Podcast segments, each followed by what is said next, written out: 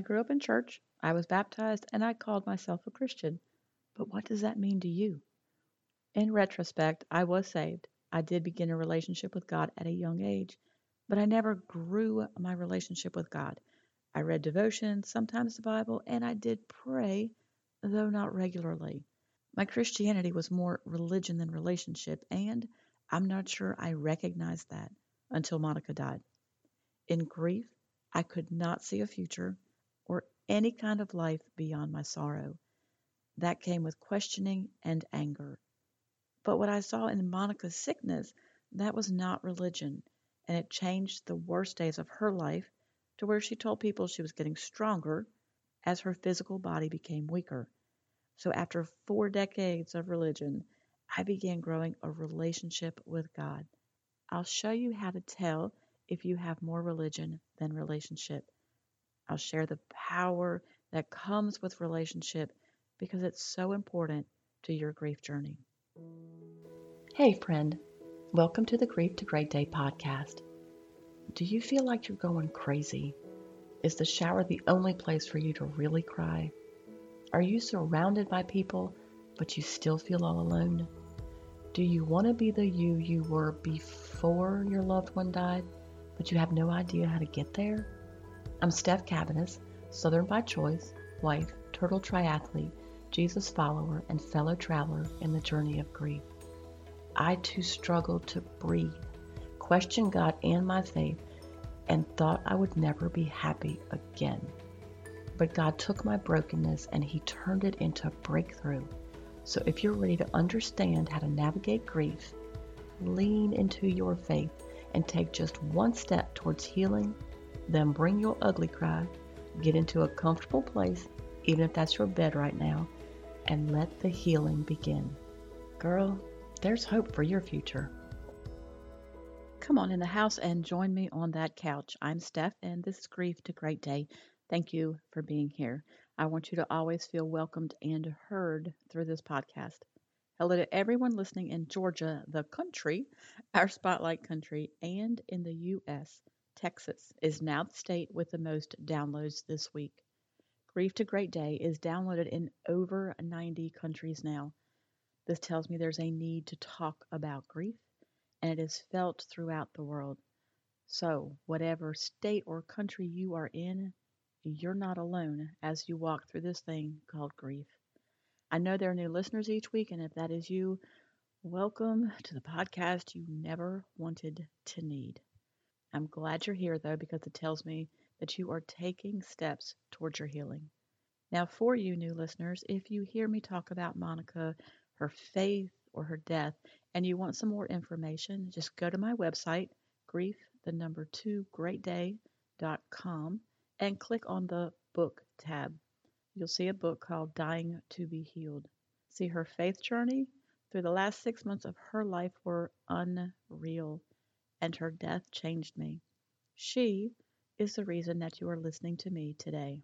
In this podcast, we talk about understanding what it is you are going through because grief it's not just about being sad.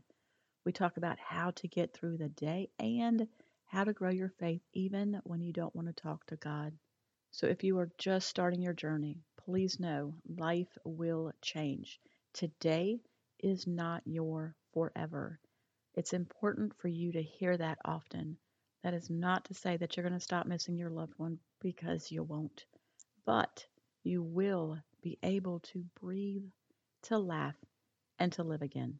In this second of four episodes on From Cousin Jesus to Abba Father, we're going to talk about nurturing a genuine connection with God. Now, this comes down to trust and love. A month ago, I heard a lady speak about the loss of her husband to suicide. And she said something that just shocked me. She said she never asked God why. If you've listened to more than a few episodes of Grief to Great Day, you know that I was the exact opposite. I wore myself out for a full year, at least, questioning God and being angry with Him. I believe it takes spiritual maturity to have the kind of trust that doesn't ask why. And I, I did not have that kind of spiritual maturity. But grief helped me grow up because I had to choose whether I was going to follow Christ no matter what, trusting His plan is the ultimate good for my life. So it took me like another year to come to a place of acceptance. A genuine connection with God also takes love. I know what love feels like from my husband and my closest friends. They would be at my side no matter what and no matter when. How do I know? Because they've proven it more than a few times in my life. I never felt love from God in that way before Monica died and before my grief.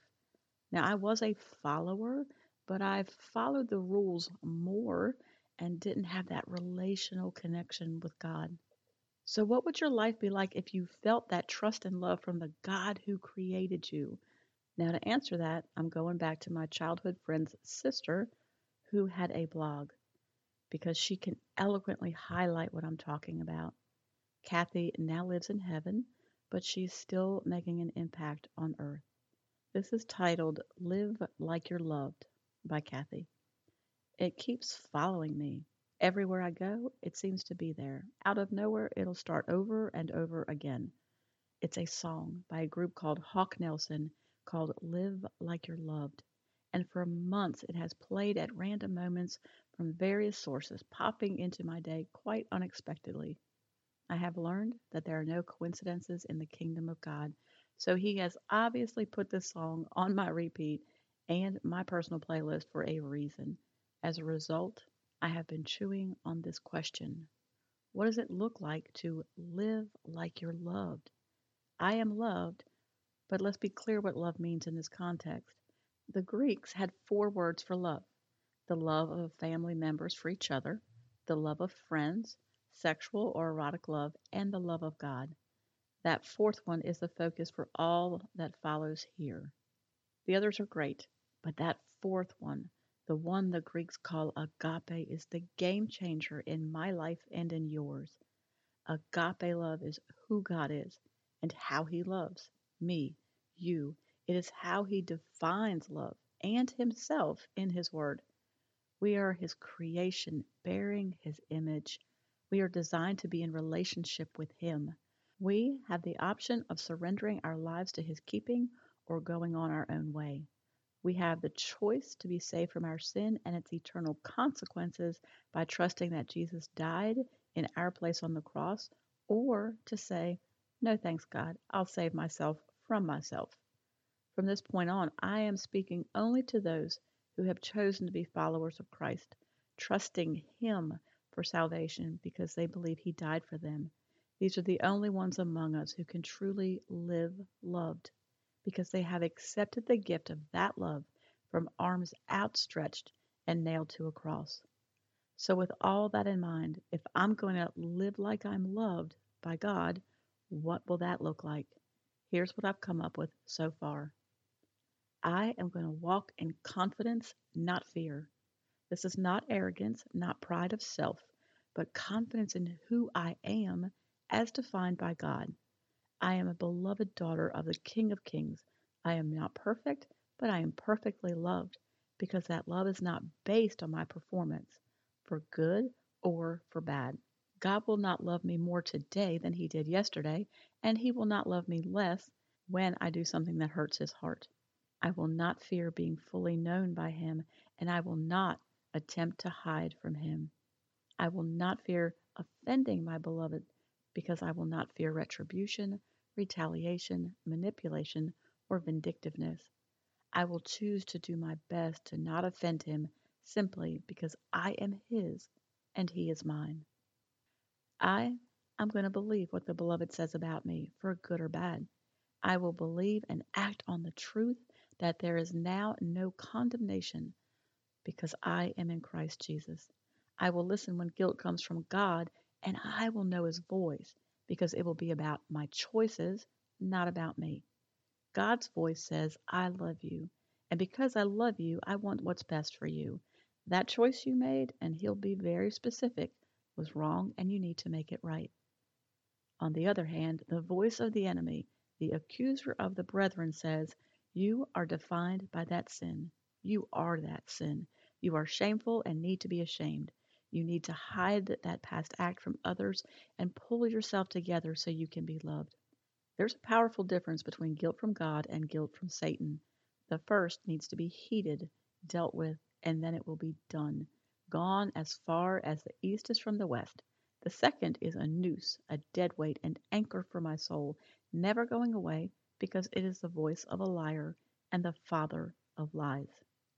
I am going to strive to please the one who loves me, not out of obligation or some hope of attaining more love, but simply because when one is loved well, one loves well in return.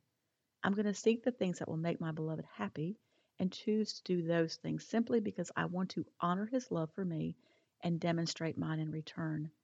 I'm going to learn his likes and dislikes by getting to know him better. And when I am not sure of what action I should or should not take, I'm going to ask him what he thinks. I'm going to value his opinion over that of any other simply because I am so lavishly loved by God. I am going to trust that his motivation behind whatever happens is good and not bad for me and not against me. Whatever the circumstances, I'm going to trust that he is still in control, still the king of the world, still on his throne.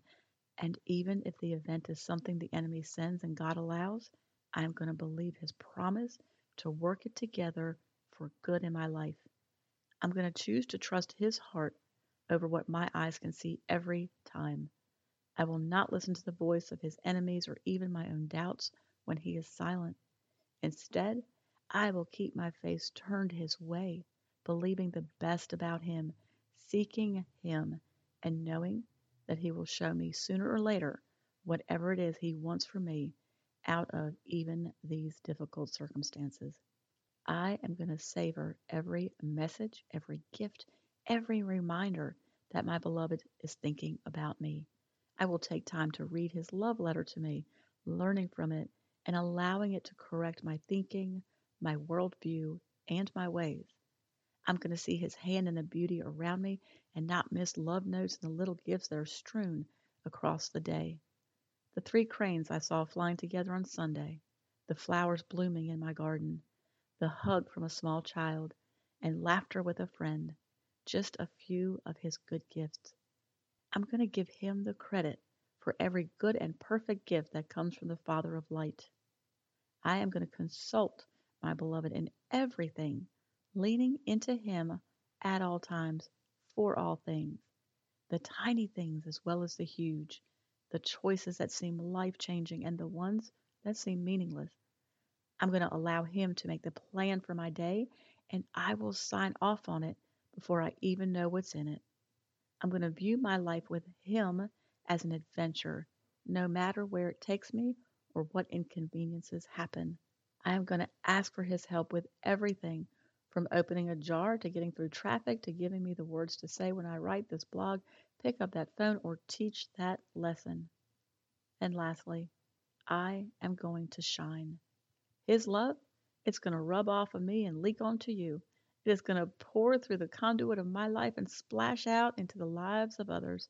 It's going to show up in how I treat the waiter, how I wait in a long line at the store, how I drive in traffic, what I post on social media, how I speak about elected officials, what I do about social issues, and what I say when we disagree. It is going to cause me to consider my bank account and all my possessions with eyes seeking to share rather than hoard. It is going to remind me that I cannot do any of this in and of myself, but that I have the same power that raised Jesus from the dead at work in me. It is going to cause me to actually believe I have everything I need for life and godliness. If I will live like I'm loved, I'm going to shine with words and without them. I'm going to be loving others until they ask me why, and I will be ready to give them the answer for the hope that is in me when they ask. As the song says, so go ahead and live like you're loved. It's okay to act like you've been set free. His love has made you more than enough. So go ahead and be who He has made you to be. Live like you're loved. This week, Let's try to focus on what Kathy said in her blog. Your journey works, or the work of your journey this week, especially since you had last week off, is to choose one of the things that Kathy said.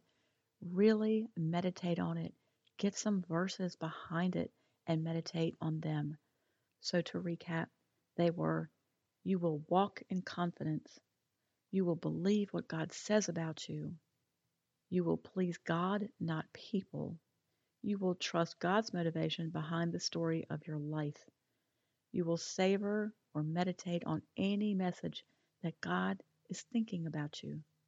And lastly, you will shine His light. The word of the week is James 4 8. Draw nigh to God, and He will draw nigh to you. You have as much of God as you want because the verse is very clear. If you will go closer to Him, He will come closer to you.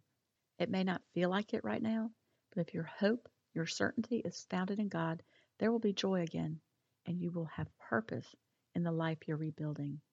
By listening to this episode, it tells me you are doing the work of grief, and I know that is not easy. If you're ready to take another step towards healing, there are more resources on my website, grief, the number two, greatday.com. If you don't have a church home, visit my church, opendoorchurch.com. Links to everything you need are in the show notes, and I'll leave a link for Kathy's blog as well. They are a blessing to read. In the meantime, remember who holds your future and know that you are not alone. Keep on coming back to the house, keep sitting on the couch, and keep taking steps, however small or slow, towards your healing. Thank you for being here today, for showing up. If this podcast has given you hope, encouragement, or helped you in any way, share it with a friend, either in a text or on your social platforms. Also, please subscribe, rate, and leave a written review on iTunes. It's a huge blessing for me to know that you're out there. Lastly, and this is important, you are not alone. Connect with me on the Grief to Great Day website, the link is below, and sign up for our free newsletters. I want to be able to pray for you by name. Remember, grief isn't something you're going to get over, but a great day is something you can get to.